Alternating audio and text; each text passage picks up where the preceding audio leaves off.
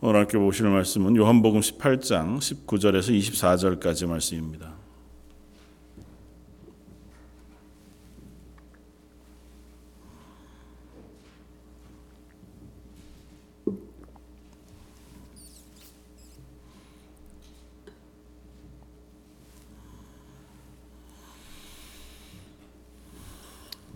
요한복음 18장 19절에서 24절까지 자였으면 우리 한 목소리 같이 한번 봉독하겠습니다.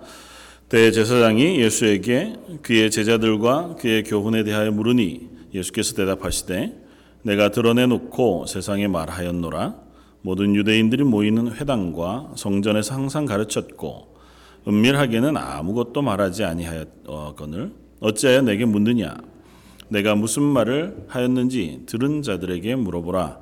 그들이 내가 하던 말을 아느니라. 이 말씀을 하심에 곁에 섰던 아랫사람 하나가 손으로 예수를 쳐 이르되 내가 대제사장에게 이같이 대답하느냐 하니 예수께서 대답하시되 내가 말을 잘못하였으면 그 잘못한 것을 증언하라. 바른 말을 하였으면 내가 어찌하여 나를 치느냐 하시더라. 안나스가 예수를 결박한 그대로 대제사장 가야바에게 보내니라. 오늘은 12절에서 어, 저희가 읽은 그, 그, 그뒤 27절까지의 말씀들을 한번 같이 살펴보려고 합니다. 음, 예수님이 잡히시던 그날 저녁, 어, 그래서 어, 대제사장 안나스, 직전 대제사장이죠. 그러니까 현재 대제사장은 가야바고 그의 장인이 되는 사람 안나스가 그 직전 대제사장이었는데 당시에는 안나스와 가야바가 공히 둘 다 대제사장으로서의 어, 일들을 감당하는 것으로 이해가 되어져서 어, 당시에 대제사장의 집과 뜰을 어, 함께 사용하는 두 사람의 삶을 뭐 역사가가 기록해 놓고 있습니다. 어쨌든 안나스에게 신문을 받으시고 그에게서 가야바에게로 가야바에게 가서 아마 사내들인이라고 하는 법정에서 신문을 또 받으시고 그리고 마지막으로 빌라도의 어, 관정이라고 하는 군대가 있고 빌라도 총독이 살던 총독 관저의 그 뜰 안에서 마지막 재판을 받으시는 장면까지가 어, 오늘 본문 그리고 뒤에 기록되어져 있는 말씀입니다. 그러니까 저녁에부터 새벽까지 아, 그 일들을 요한복음이 기록하고 있고 요한복음의 이야기는 다른 공, 간부 마테마가 누가복음의 기록과 조금은 차이가 있습니다. 그래서 아, 다른 곳에서는 가야바의 법정, 특별히 사내들인이라고 하는 법정에서의 신문 이야기가 기록되어 있는 반면에 안나스에게 어, 신문 받으시는 장면은 없는 어, 성경들에 비해서 요한복음 오히려 안나스 법정에 선 아, 예수님의 모습. 그러니까 어떻게 보면 사내들인에 가기 전에 사전에 뭐 조사하고 법정을 세우는 아, 그런 의미로 읽혀집니다. 그래서 음, 안나스에게 가셨던 이야기, 어, 그리고 그 대화, 그리고 어, 빌라도에게로 가는 그 과정에 있는 이야기들을 우리에게 들려주고 어, 그 안에 이제 베드로와 아, 베드로의 부인하는 이야기들을 우리에게 쭉 어, 기록해 들려주고 있습니다. 그러니까 오늘 본문에 특별한 두 사람을 꼽자고 하면 한 사람은 요한복음에서는 안나스라고 하는 대제사장 있고 또 한 사람은 베드로라고 하는 예수님의 수제자 아, 이두 사람이 이 이야기의 핵심적인 두 인물. 물론 예수님이 가장 중심에 있고 예수님의 이야기를 우리가 읽지만 그러나 그 조연으로 등장하는 인물들을 보면 안나스와 아, 베드로라고 하는 사람. 그 이 두 사람을 통해서 어, 저는 말씀을 읽으면서 우리의 모습을 비춰보게 되어지는 어, 시간이었으면 좋겠다 생각이 되어져요. 왜냐하면 이들의 모습이 믿지 아니하는 사람 혹은 믿는 사람 혹은 그리스도인으로 살아가는 우리들의 어, 가장 어떤 연약하고 또 본질적인 모습을 다 비추어 주는 인물들이라고 보여집니다. 특별히 대제사장이라고 하는 사람은 굉장히 특별한 존재입니다. 이스라엘 전체 중에 딱 한 사람. 그리고 하나님께서 모세를 통하여 제정해 두실 때는 대제사장이 된 사람은 종신직이에요. 죽을 때까지 대제사장으로 한번 세워지면 대제사장으로 섬기게 되어진 아주 귀중한 역할이고 1년에 한 차례씩 하나님 지성소 안에 들어가서 하나님을 뵙고 이스라엘과 하나님 사이의 중간에 어, 중보자로 이스라엘의 죄를 하나님 앞에 어, 제사함으로 대속 제사를 드리고 그 하나님의 은혜들을 또 어, 이스라엘 백성에게 함께 나누어 율법 가운데 잘 살아갈 수 있도록 지도하는 아마 정점에 있는 한 사람, 아, 그 사람이 대제사장이거든요. 물론 그 사람이 특이한 사람이거나 대단한 사람이라기보다 하나님께서 그를 대제사장으로 세우셨기 때문에 그 역할을 감당하는 사람인 것만은 분명해요. 어쨌든 참 중요한 그리고 특별한 한 사람인 안나스라고 하는 대제사장. 어, 그가 보여주는 전혀 예수님을 믿지 않고 예수님을 알지 못하고 오히려 예수님을 죽이고 예수님을 십자가에 메어 다니는데 적극적인 반대편에 서 있는 악한 모습을 우리가 바라, 보면서 어, 그를 포함한 많은 인간 군상들의 어, 악함 어, 그리고 완악함, 무지, 어, 무정함 아, 그런 것들을 살펴볼 수 있고 또 다른 한편에서 베드로라고 하는 한 인물을 통해서는 그는 예수님의 수제자였고 예수님을 따르는 어, 뭐 제자들 가운데서도 가장 어쨌든 열심히 있었던 특별히 예수님이 잡히시던 마당에 어, 다 예수님을 떠날지라도 나는 예수님을 떠나지 않겠습니다. 그렇게 담대하게 고백했을 뿐만 아니라 예수님을 잡으려 온 군대 앞에 칼을 들고 대항해 말고의 길을 자르기까지 했던 사람 인물이었으니까 참 열심히 특심한 사람이었고 그만한 열정이 하나님 앞에 있었던 사람이었지만 그러나 예수님이 잡히시던 그날 저녁 그 시간에 어떻게 보면 인간으로서 가장 나약하고 가장 어, 안타까운 예수님을 적극적으로 부인하고 배반하고 돌아서는 자리까지 나아가게 되는 모습을 보여주면서 우리들의 현 모습 그리고 우리의 연약함들을 한번 살펴볼 수 있는 아, 그런 기회를 제공한다 생각이 되었습니다. 어, 본문 가운데 세 가지 것 정도쯤을 한번 나누어 보려고 합니다. 하나는 하나님을 알지 못하는 세상 사람들의 무지함 그리고 완악함입니다. 그건 안나스, 가야바를 포함해서 그렇습니다. 안나스와 가야바는 대제사장들이니까 사실은 하나님을 모르는 사람들이 아니고 율법에 정통한 사람 중에서도 정점에 서 있는 아주 귀한 어, 사람들이어야 했음에도 불구하고 그들이 예수 그리스도를 알지 못했습니다. 오늘 본문에 예수를 잡으러 온 사람들은 천부장과 로마의 군대 아, 뭐 얼마나 되는지 모르지만 한 영 600여 명 전체가 왔는지 꽤나 되는 숫자가 왔는지 알 수 없는 그 로마 군인들 그리고 대제사장의 하속으로 표현되어져 있는 아마 성전 경찰들 그러니까 유대인들과 로마 군대가 함께 가론 유다의 손에 이끌려서 이곳에 도착합니다. 그들이 왔을 때 지난주에 살펴보았던 것처럼 예수님의 말씀에 이들이 뒤로 물러나 넘어지게 되어지는 경험을 하게 돼요. 그러니까 예수님의 권위가 얼마나 강, 강했던지 내니라 너희가 잡으려고 하는 사람이 바로 나다. 내가 바로 그 사람이다. 그 말씀하시는 그 말씀. 특별히 거듭 표현하지만 I am he라고 표현하는 그러니까 내가 바로 그다. 그 선언하실 때 그것은 하나님이 나 스스로를 표현하실 때의 권위를 가지고 선언하시는 말씀으로 요한복음 계속해서 쓰고 있거든요. 그러니까 예수님께서 내가 하나님, 내가 바로 그 메시아다라고 선언하시는 그 선언이 굉장한 권위를 가졌던 것 같아요. 그러니까 듣는 이들이 다 그 권위에 놀라 넘어질 만한 일을 겪었습니다. 베드로 그 칼을 들어서 잡으러 왔던 대제사장의 하속 중에 한 사람의 귀를 잘랐습니다. 다른 공간 복음에 보면 예수님께서 베드로를 만류하시고 그 귀를 주셔서 그 말고의 귀에 다시 붙이시고 치유해 주세요. 이 두 사건만 해도 그냥 일반인 한 사람이 경험하기에는 대단히 놀라운 사건이 아닐 수 없잖아요. 요즘에 어, 그 금리빨 뭐 이런 신사도 운동 이런 거 하시면 하는 데서 보면 저는 잘 모르겠어요. 그 어떻게 하시는 건지 가본 적도 없고 본 적도 없어서.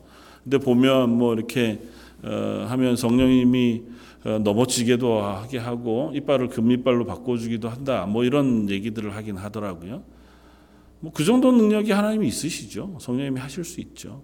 그러니까 뭐 장풍을 쏘는 게 아니더라도 성령의 권위, 하나님의 권위가 사람을 넘어지게 할 만한 힘이 있어요. 그건 당연하죠.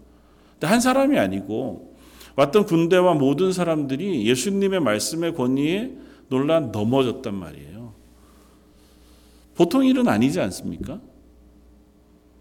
그런 성경은 그 다음에 바로 그들이 예수님을 결박하여 안나스에게로 끌고 갔다 그렇게 써요. 그들에게 일어난 기적이나 놀라운 일들이 그들에게 아무런 영향을 미치지 않습니다. 놀랐겠죠. 어, 이런 일이 뭐지? 예수님이 말고의 길을 땅에서 주서 그 귀에 다시 붙이시고 멀쩡하게 낫게 하시는 일이 얼마나 놀라운 일이겠어요. 보면 기적이잖아요. 그걸 보고도 아무렇지도 않게 예수님을 결박해서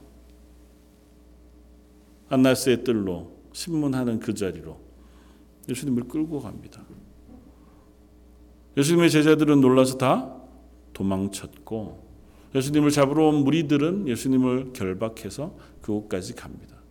여러 일들이 있었을 터이고 왈가왈부들이 있었는지 어땠는지는 우리가 알 수 없지만 성경은 그저 단순하게 그런 사건과 놀라운 일이 있었고 그 일을 통해서 예수님이 하나님이심과 메시아이심을 증명해 선포해 보이셨음에도 불구하고 예수님을 잡으러 온 이들은 아랑곳하지 않았다는 것으로 읽혀요.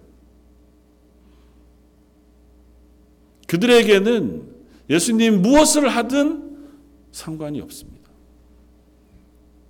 예수님의 말씀이 어떤 권위를 가졌더라도 그들은 상관이 없어요. 심지어 이 사람들은 이전에도 한번 예수님을 잡으러 여러 번 갔다가 예수님의 말씀의 권위가 너무 크고 놀라워서 예수님을 잡지 못했던 경험이 있었던 사람들이에요.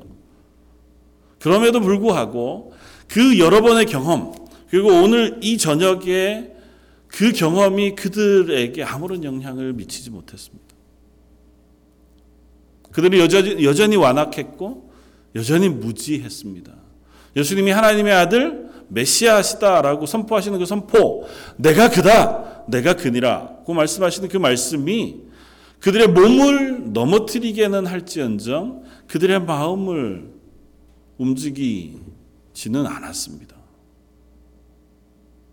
놀라운 일이기는 하나 예수님을 붙잡아 죽이려고 끌고 가는 일에는 하등의 영향을 미치지 못하는 영향을 미치지 못했겠 다고 표현하기보단 인간의 기본적인 죄됨, 악함 그것은 이와 같은 기적을 통해서 믿음을 생성해 낼 수 없는 존재인 것을 우리에게 보여줍니다. 기적이 몇 번 반복되어지거나 혹은 우리 앞에 기적적인 사건 혹은 놀라운 경험이 일어난다고 해서 우리가 바로 하나님을 믿게 되고 알게 되고 예수 그리스도의 구원을 우리가 붙잡게 되어지는 자리에 서지는 않더라는 거죠. 놀랄 수는 있습니다. 몇 번 정도쯤은 그 권위에 놀라 물러날 수도 있고 누군가 궁금해할 수도 있는지 모르지만 하나님께서 그 마음에 성령의 조명을 비추어 예수 그리스도가 나의 구주이신지를 깨닫게 하고 그 하나님의 말씀을 깨달아 아는 지식 그 눈을 열어주시지 않는 한 우리 예수 그리스도를 통해 그분이 나의 구주이심과 그 십자가의 사건이 나의 생명의 구원의 사건이라고 하는 사실을 깨닫거나 붙잡거나 알거나 하는 자리에 설 수 없는 사람이라고 하는 사실들을 확인하게 됩니다. 그건 하나님이 그들을 변화시켜 주시지 않았다라고 하는 의미가 아니라 우리의 죄악된 속성이 그 예수 그리스도를 만남에도 불구하고 그분을 따라갈 만큼 우리가 예수 그리스도를 바로 바라보지 못하는 악한 존재라는 거죠. 오늘 본문은 명확하게 그 사실들을 우리에게 이야기합니다. 예수님을 붙잡아가는 그 자리, 안나스의 그 뜰에서 예수님을 신문하고 있는 그 와중에도 참으로 답답한 일들을 우리가 보게 되어집니다. 안나스라고 하는 사람 대제사장이지만 지금 현재는 그의 어, 그가 아니라 가야바라고 하는 사람이 대제사장이고 이 안나스는 물러나기는 했으나 여전히 영향력을 미치는 어, 정도쯤에 있는 사람이에요. 그래서 대제사장 뜰 그 곳에 같이 거하고 있고 아마 이 사람과 가야바가 공히 공모하여 특별히 안나스가 조금 더 힘을 내어 음, 가론 유다에게 예수 그리스도를 잡아올 것을 아마 어, 얘기하고 그래서 아마 안나스의 뜰에 제일 먼저 어, 잡아갔다 그렇게 이해하는 것이 합당할 것이라 생각이 되어서요. 때 안나스는 하나님께서 제정해 두신 그 방법에 따라 대제사장이 된 사람은 아니었습니다. 예, 하나님께서 반차를 조차 사독 계열로 이렇게 따라서 어, 대제사장들을 세워 가시는 와중에 예수님 당시 이때에는 그런 모든 하나님의 말씀에 그 순종하는 율법에 순종하는 것들이 사라져 버렸고 오히려 권력에 기승해서 로마 권력에 의지해 대제사장들이 세워지고 폐해지기도 했어요. 그래서 사실 안나스는 빌라도의 바로 직전 총독이었던 사람에 의해서 대제사장직에서 쫓겨납니다. 해임당해 겨우 불과 1, 2년 만에. 그리고 나서 어, 가야바라고 하는 사람이 대제사장이 되어지는데 그 사위인 가야바를 대제사장에 세우기 위해서 안나스가 로마에다가 계속해서 로비를 합니다. 돈을 제공하고 어, 숱한 어, 인맥을 동원해 일들을 해서 어, 나는 쫓겨났지만 내 대신에 내 사위인 가야바를 이 대제사장 자리에 놓아요. 그러니까 대제사장이긴 하지만 이 사람들이 하나님의 말씀대로 하나님 앞에 온전한 제사장직을 하는 사람들은 아니었던 거죠. 그러니까 예수님을 데려다가 그 재판하는 모든 과정과 처리 절차들도 하나같이 불법으로 가득합니다. 로마 법, 아, 로마법이 아니라 유대인의 법, 특별히 사내들인 그리고 하나님께서 제정해 두신 그 신명기 말씀에 의해서 사내들인이 가지고 있었던 법 절차에도 비추어 보면 예수님의 재판은 굉장히 이례적이에요. 기본적으로 사내들인에서 재판을 하는 재판 일은 어, 상번제, 아침 번제와 저녁 번제가 되어지는 그 중간에 어, 재판이 있어야 합니다. 그 재판정 안에서는 이 피고, 그러니까 재판을 받는 사람에게 진술할 기회를 원래 제공하지 않아요.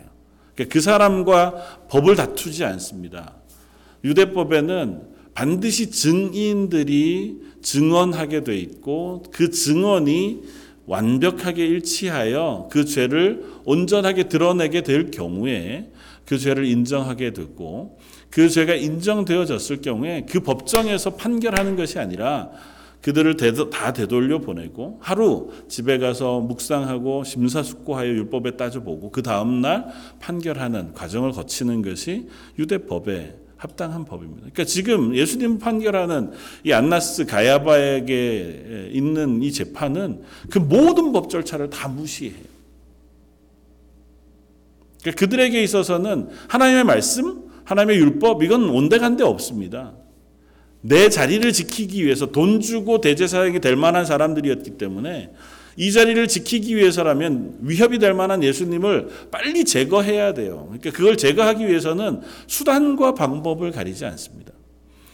다른 공간복음서에서 보면 가야바의 법정에 섰을 때에 예수님을 거짓 증언하는 거짓 증언자들이 계속해서 일어나요. 근데 문제는 그 증언들이 하나도 일치하지 않습니다. 그러니까 나중에 가야바가 예수님에게 직접 질문을 합니다.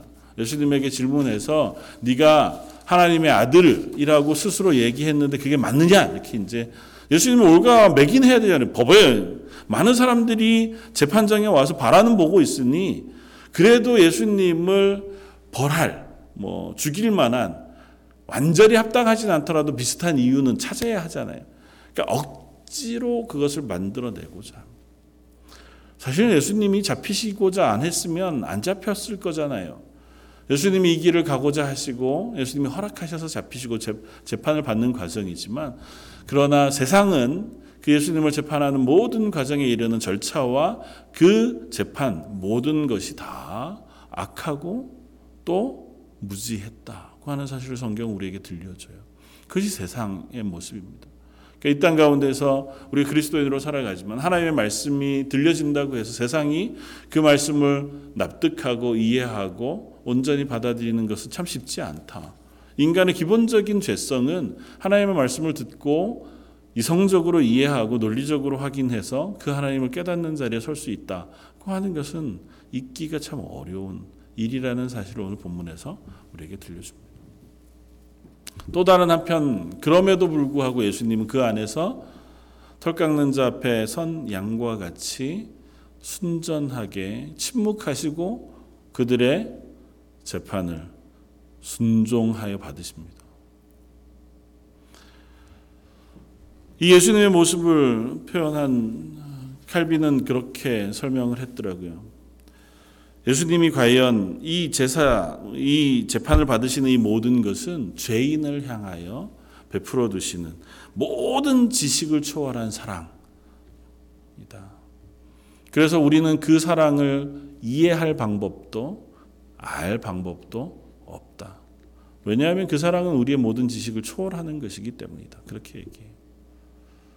예수님은 이 재판을 받으실 때에 예수님을 재판하는 그 사람들 어떻게 보면 가치 없고 불경건하고 무지막지하고 추악한 사람들 그런 이들 때문에 이 재판을 받으세요. 예수님이 사랑할 만하고 예수님이 가치 있게 여길 만하고 예수님에게 귀중한 존재들일 수밖에 없는 그런 사람들이 아니라 여전히 죄인인 가깝게는 12명의 제자 가운데 11명은 더 도망가 버리고 한 명은 예수님을 배반한 그 무리들을 위하여 예수님을 향하여 여전히 죽이려고 혈안이 되어 있는 세상을 위하여 예수님은 이 재판을 받고 계십니다. 심지어 그 재판하고 있는 이들의 무력 혹은 부당함, 억울함, 그 존재들이 예수님을 향하여 행하고 있는 참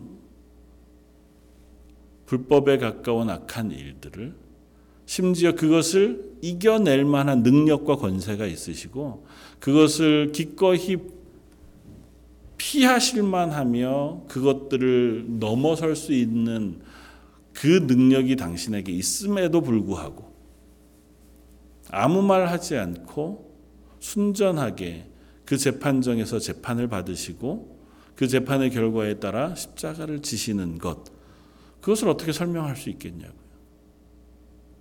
그것을 어떻게 우리가 이해할 수 있고 그것을 어떻게 우리가 알 수 있겠습니까? 그 사랑을 우리가 어떻게 알겠냐고요. 그래서 성경은 그 사랑에 대해서 우리에게 낱낱이 설명하여 깨달을 수 있도록 이해시키려고 하지 않습니다.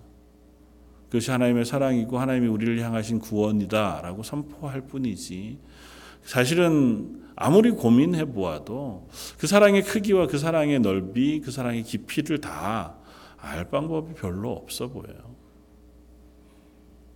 심지어 예수님이 당하신 이 고난과 죽으심, 예수님의 어, 십자가는 자주 그런 표현을 썼지만 예수님이 그냥 죽으시기만 하는 것으로 끝낼 만 한 것이 아니기 때문에 이와 같은 긴 시간들을 예수님은 걷고 계신 것으로 보여집니다.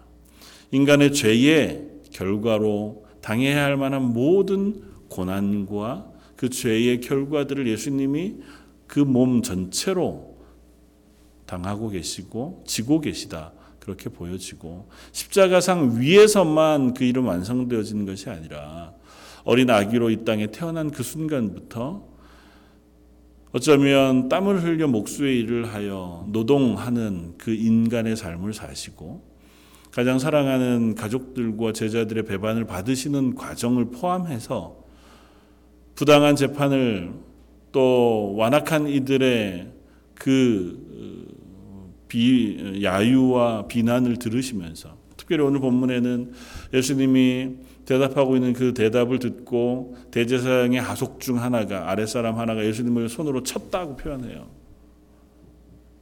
예수님이 그 사람에게 묻습니다. 네가 왜 나를 치느냐? 재판정에서 만약에 내가 한 말이 거짓이라면 그 증인을 너희가 대는 것이 합당하다. 그게 법정의 룰이잖아요. 그러니까 그 증인을 대든지 내가 잘못했다고 하는 것을 증언해 보이든지 만약에 내 말이 맞다면 네가 그렇게 부당하게 나를 때리는 이유가 어, 부당하다. 그렇게 해서는 안 된다고 예수님 말씀하세요. 할 말이 없으니까 안나스가 예수님을 묻고 결박하여 가야바에게 보내잖아요. 예수님이 당하신 재판은 참으로 억울하기 짝이 없습니다. 그냥 인간이 당하기에도 참으로 억울해요.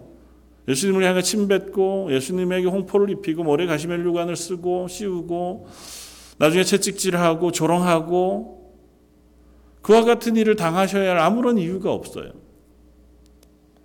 그냥 깔끔하게 십자가에 죽으셔야 죽으셔야만 했, 으니까 그렇다면 깔끔하게 십자가에서 이렇게 표현하는 게참 죄송합니다. 그렇지 않죠. 뭐 깔끔하게 뭐 깔끔하겠어요. 십자가에 죽으시는 것으로만 우리의 죄를 위하여 대속의 길을 거신, 걸어가셔도 그것으로 충분하잖아요. 근데 예수님 그러지 아니하시고 그 모든 인간이 당할 수 있는 고난과 당할 수 있는 배반과 거절과 야유와 비난과 조롱을 다 당하신단 말이죠. 그것이 우리의 죄의 결과이고 우리의 죄를 통하여 우리에게 부어져야 할 그 징벌의 모습이기 때문에 예수님은 기꺼이 그 길을 걷고 계시다고 보였습니다. 그리고 기꺼이 그 길을 걸어가심으로 우리에게 그 생명의 소망, 그 하나님의 은혜의 소망 우리에게 부어주고 계시다 하는 것입니다. 고린도후서 5장 21절은 지난주에도 한번 함께 나누었지만 이렇게 우리에게 씁니다. 하나님이 죄를 알지도 못하신 이를 우리를 대신하여 죄로 삼으신 것은 우리로 하여금 그 안에서 하나님의 의가 되게 하려 하심이라.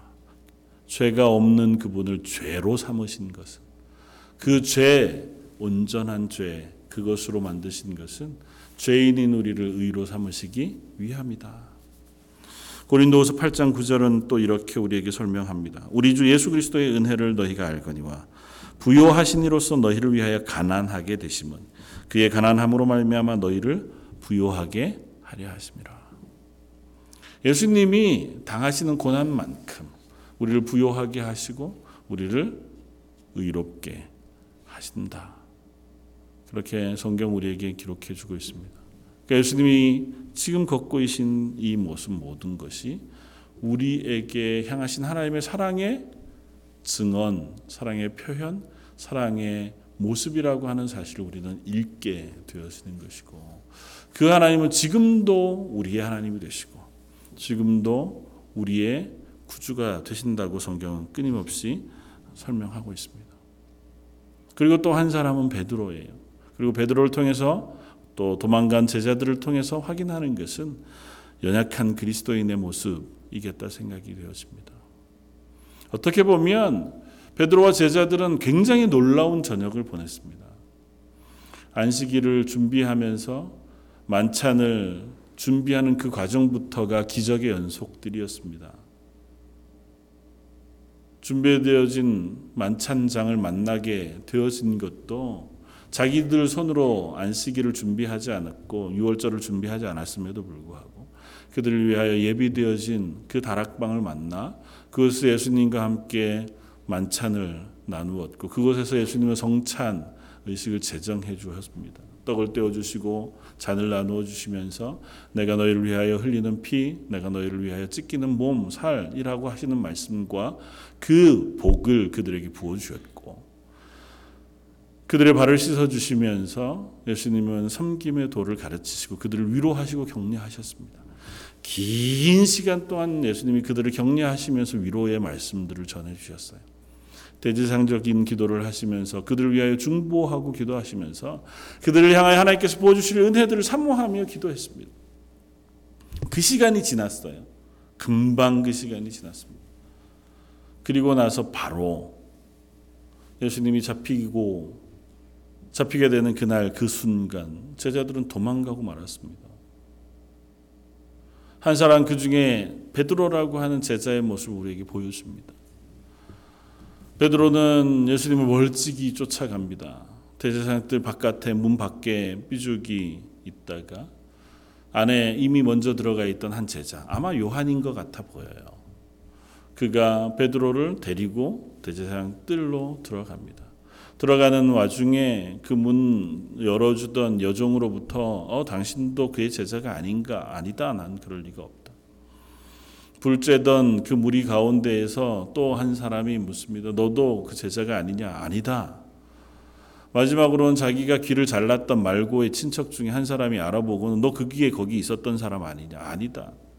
다른 공간 복음의 같은 본문에서는 예수님을 부인하고 저주하며 이야기했다고 표현합니다. 너무 급박한 변화예요. 예수 그리스도의 은혜에 충만한 저녁이었습니다. 그 저녁의 시간을 생각해 보면 제자들이 지나온 3년여 시간 속에 가장 충만한 은혜의 시간이었을 거예요. 그래 보입니다. 예수님의 말씀이 그렇고 예수님의 기도가 그렇고 예수님의 나누어 주신 성찬의 음식들이 그랬습니다. 예수님이 씻어주신 발 그리고 그 예수님의 격려와 위로의 눈길과 말씀들이 그러했습니다.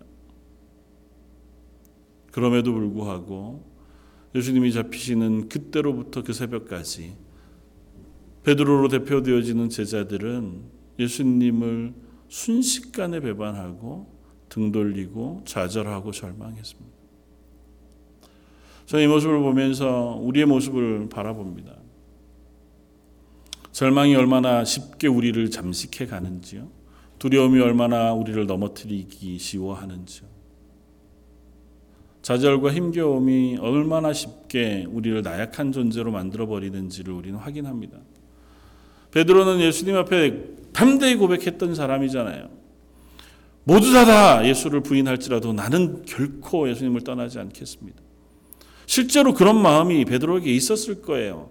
그 고백이 결코 거짓이 아니었을 겁니다. 그러나 너무 강한 확신과 담대한 고백이 있었기 때문에 오히려 급박하게 그냥 넘어질 만한 이유가 되어졌는지도 모릅니다. 내가 확신하고 붙들었던 것이 끊어진 순간, 내가 기대했던 것들이 어그러진 그 순간, 갑자기 모든 것이 다 사라져버리고 만 것 같은 자리에 서는 거죠. 그리스도인으로 살아가면서 여러분들은 그런 시간들이 없으십니까? 하나님 앞에서 믿음으로 잘 살아가고 인생을 하나님 앞에서 건강하게 살아가려고 하다가도 어느 순간 우리의 신앙을 흔들 만한 어떠한 작은 사건 하나가 우리를 힘겹게 하고 우리를 지치게 하고 좌절하게 하면 순식간에 우리 마음속에 그것이 자라고 자라고 자라면서 우리가 하나님의 사람으로 살아갈 소망도 넘어뜨리고 기대도 갉아먹고 더 큰 좌절과 더 큰 넘어짐을 향해서 우리를 몰아쳐 가버리고 마는 금방 하나님의 은혜 가운데 섰다가 뒤돌아서 금방 우리를 넘어지는 넘어뜨리게 하는 그 공격에 한없이 나약한 자리까지 넘어지고 마는 우리들의 모습을 보신 적은 없으신가요? 그리스도인이지만 우리는 그와 같은 존재일 수밖에 없다는 사실을 성경 우리에게 얘기해 줍니다. 성경이 굳이 왜 베드로의 이야기를 이토록 상세하게 기록하고 있을까요?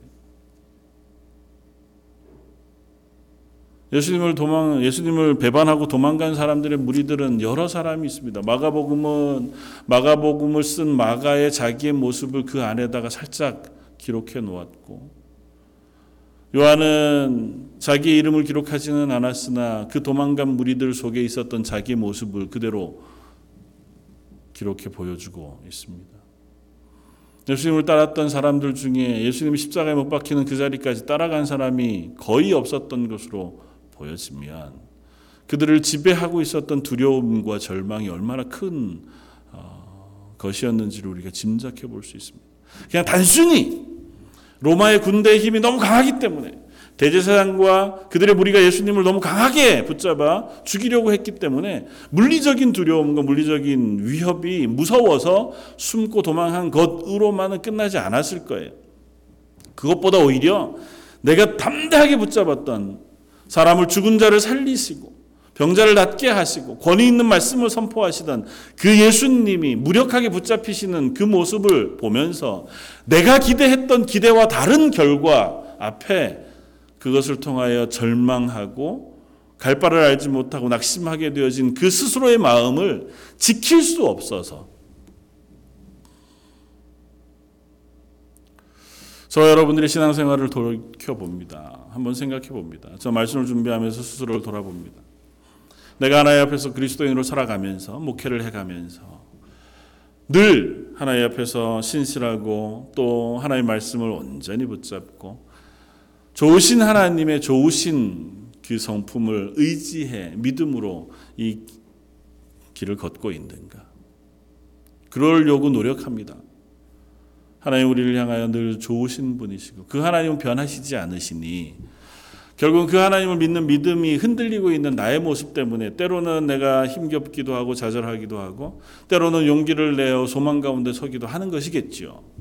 그럼에도 불구하고 자주 나를 갉아먹는 힘겨움들을 그것 앞에 무기력해지는 내 모습을 발견합니다. 사람들 때문에 지치기도 하고요. 들려오는 몇 마디 이야기들 때문에 낙심하기도 하게 되고 그런 모습들이 서로 서로에게 영향을 미쳐서 공동체 안에는 얼마나 쉽게 그 마음들이 퍼져가는지 모릅니다. 어떤 위기 상황을 만나게 되어지면 어떤 어려운 상황을 만나게 되어지면 더 열심을 내어 함께 서로 위하여 격려하고 기도하고 또 힘을 내어 세워져 가려고 애쓰는가 하면 또 다른 한편으로는 그것 때문에 내 속에 있는 내 문제가 더 크게 드러나고 나 하나 건사하는 것이 더 급한 문제가 되어서 다른 건 다 내버려 두고 나를 보호하기 위해서 애써 서로가 각자 각자 다 자기를 소중히 여기느라고 힘겨워하는 자리로 치달아 가게 되는 모습들도 우리는 얼마든지 봅니다. 그러나 그것이 우리의 모습이다라고 성경은 얘기해 주는 것 같아요. 베드로의 이야기를 우리에게 들려주면서 야 그게 하나님 떠나간 인간의 본질적인 모습일 수밖에 없어. 예수님이 그토록 사랑하시고 위로하시고 격려하시고 그 긴 시간들을 그를 위하여 격려의 말씀으로 위로의 말씀으로 빵을 나누어 먹이며 잔을 나누시며 발을 씻기시며 위로했을지라도 순식간에 나를 잡아먹는 그 절망 앞에 완전히 무너지고 마는 사실은 베드로가 이럴 만한 사람이 아니잖아요. 문 열어주는 여정 그 여정이 무슨 위협적으로 너 이런 것도 아니에요. 그냥 그냥 묻는 거였어요. 그 정도쯤에 굴복할 만하고 두려워서 떨만한 베드로의 모습을 성경에서 살펴볼 수가 없습니다. 그런데도 불구하고 베드로는 그 순간 무너졌어요. 그 순간 실패했습니다. 우리를 넘어뜨리는 절망이 우리를 넘어뜨리는 그 두려움이 얼마나 쉽게 우리의 믿음을 흔들 수 있는지를 보여줘요. 이때라고 해서 베드로가 예수 그리스도를 믿는 믿음이 완전히 무너졌다. 아니요, 그렇지 않을걸요. 정신이 없는 거겠죠. 도대체 무슨 일이 일어나고 있는가 판단도 안 되는 거고 정신없이 예수님 잡히시는 걸 따라가다 보니 자기도 무슨 얘기를 하지 뭐 하는지 모르고 부인하는 자리까지 가고 넘어지는 자리까지 간 거겠죠. 그러나 문제는 이런 모습들이 스스로를 절망으로 몰아가요. 베드로가 이 일 후에 부활하신 예수님을 만나고도 뭐라고 표현해요? 나는 고기 잡으러 가야겠다고 얘기해요. 더 이상 예수님을 만날 힘이 없어요. 부활하신 예수님을 만났으니 감사하고 기뻐요. 내가 배반은 했으나 예수님은 죽음으로 끝내시지 않고 살아나셔서 우리의 소망이 되셨으니 참 좋아요. 그러나 그 예수님의 제자로 담대하게 힘을 냈던 모습인 나는 이제는 없어요. 이미 나는 한 번 실패했고 절망했거든요. 그것 때문에 하염없이 무너진 나를 봤거든요. 그러니까 예수님 앞에 다시 일어나서 예수님의 부르심 앞에 순종의 제자로서 그 길을 걸어갈 자신은 없어요. 고기다 잡으면서 그냥 집에서 살면서 조용히 예수님을 묵상하고 그렇게 삶을 살아가며 살까? 딴 건 못하겠어요. 그게 저와 여러분들의 모습 아닙니까? 성경에 굳이 베드로의 모습을 기록하고 있는 것은 그리고 요한복음 마지막 부분에 베드로를 찾아오신 예수님께서 세 번이나 거듭 반복해서 베드로에게 다시 소명을 불러일으키고 위로하시고 회복의 은혜를 베푸시는 것을 통하여 상황갈 때도 꺾지 않으시고 꺼져가는 심지도 끄지 않으시는 하나님의 마음 우리에게 들려줘요. 우리 스스로를 우리가 너무 높게 생각하고 크게 생각하는 것도 바보 같은 일이죠. 그렇지 않다고 하는 사실을 적나라하게 드러내 보였습니다. 야 베드로가 이랬는데 니네들은 안 그럴 것 같아? 그렇게 말씀하시는 것 같아 보이기도 해요. 야 대제사장인 안나스가 가야바가 율법을 몰랐겠어? 그런데 예수님을 몰라봐.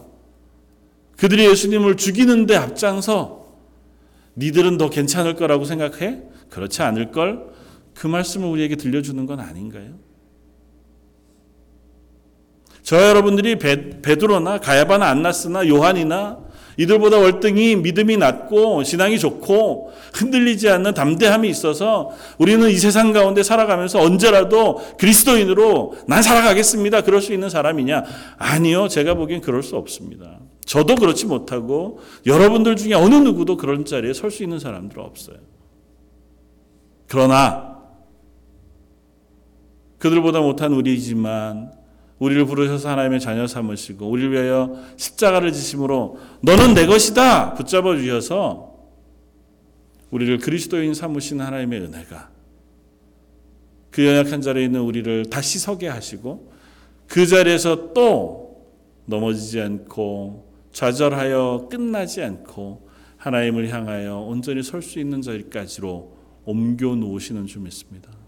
사랑하는 성도 여러분, 베드로의 이야기를 통해서 나의 나약함을 먼저 확인하고 나의 죄악됨과 완고함을 확인해 볼 수 있었으면 좋겠고 또 다른 한편으로는 우리에게 미치는 절망과 낙심 그리고 우리를 낙심하게 할 만한 그 상황들이 얼마나 쉽고 빠르게 우리를 점령해 우리의 담대한 믿음 기쁘고 감사함으로 은혜 가운데 살아가는 삶을 빼앗아갈 수 있는지를 우리가 인정하고 그럼에도 불구하고 그런 우리를 놓지 않으시고 꺼져가는 우리를 끄지 않으시고 우리를 포기하지 않으시고 끝까지 찾아오셔서 우리를 회복시키시고 다시 은혜로 덮으셔서 하나님의 제자로 하나님의 자녀로 하나님의 교회로 삼기를 원하시는 그 하나님의 마음을 알아갈 수 있는 저 여러분들이었으면 좋겠습니다. 그래서 기도의 자리에 설 때마다 히브리서에서 이야기하고 있는 것처럼 예수님은 우리의 연약함을 동정치 못하실 분이 아니라 우리의 당하는 모든 고난과 우리가 당하는 모든 비난과 조롱과 아픔들을 다 먼저 겪으셨던 분이시므로 그분 앞에 나아갈 때 우리는 담대함으로 그분을 의지하여 은혜의 보좌 앞으로 나아갈 수 있다고 고백하는 그 고백을 함께 가지고 갈 수 있기를 원합니다.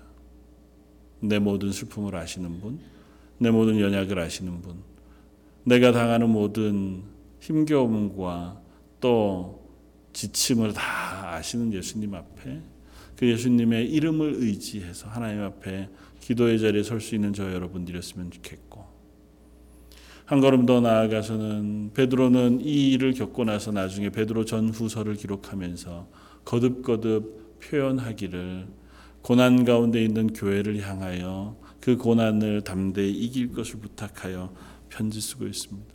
베드로전서 2장 19절 이하는 애매의 고난을 받아도 하나님을 생각함으로 슬픔을 참으면 이른 아름다우나 죄가 있어 매를 맞고 참으면 무슨 칭찬이 있으리요 오직 선을 행함으로 고난을 받고 참으면 이는 하나님 앞에 아름다우니라. 이를 위하여 너희가 부르심을 입었으니. 그리스도도 너희를 위하여 고난을 받으사 너에게 본을 끼쳐 그 자취를 따라오게 하려 하셨느니라. 이를 위하여 너희가 부르심을 입었으니. 교회를 향하여 베드로가 편지하면서 그렇게 얘기해요. 선을 행하다가 고난을 받아도 괜찮다. 선을 행하다가 너희들이 사는 삶이 꼭 복 가운데 거하지 않는 것 같아 보일지라도 괜찮다. 예수님이 이미 우리에게 그 본을 보이셨고 그 본을 뒤따라 오도록 우리를 부르셨으니 그 선을 행하여 사는 삶은 결국은 합력하여 선을 완성할 것이다. 그러므로 예수 그리스도를 그 의지하고 그분을 기억하면서 그 길을 뒤따라가는 우리의 삶을 살아가자. 그것이 베드로의 권면이었습니다. 저 여러분들도 그 예수님을 의지해서 기도의 자리에 설 수 있기를 바라고 그 베드로의 권면을 따라서 넘어졌을지라도 다시 우리를 일으켜 세우시는 하나님을 의지하여 예수님을 의지하여 하나님 앞에 설 수 있는 저 여러분들 되시기를 그런 저희 런던 제일 장로교회가 되기를 위하여 기도하는 저 여러분들 되시기를 주님의 이름으로 부탁을 드립니다. 다시 한번 기도하겠습니다. 하나님 잡히시던 날 저녁 안나스의 재판정에서 가야바의 재판정으로 그리고 빌라도의 재판정으로 이리저리 끌려가시지만 그러나 털 깎는 자 앞에서 순한 어린 양과 같이 기꺼이 모든 것을 참으시며 순종하심으로 부당하고 무지하고 참 가치 없는 인간들 그들의 손에서 그들을 위하여 당신의 사랑을 증명해 보이시고 선포해 보이시니 참 감사합니다. 그 사랑을 인하여 하나님의 자녀가 되었다고 말씀해 주시니 저희가 하나님의 자녀됨의 큰 기쁨과 감사와 평안이 있기를 소원합니다. 저희 런던 제일 장로교회 특별히 수요 예배에 나와 함께 말씀을 나누고 또 찬양하며 기도한 하나님의 사람들 하나님께서 우리의 연약함을 아시고 우리를 그대로 두지 않으시고 오늘도 말씀으로 은혜로 덮으셔서 하나님의 자녀 삼게 하신 능력과 위로와 힘이 모여진 모든 무리들과 그 가정 속에 그리고 저희 교회 위에 충만하게 하여 주옵소서. 그 힘을 누리며 의지하는 한 주가 되게 하여 주옵소서. 오늘 말씀 예수님 이름으로 기도드립니다. 아멘.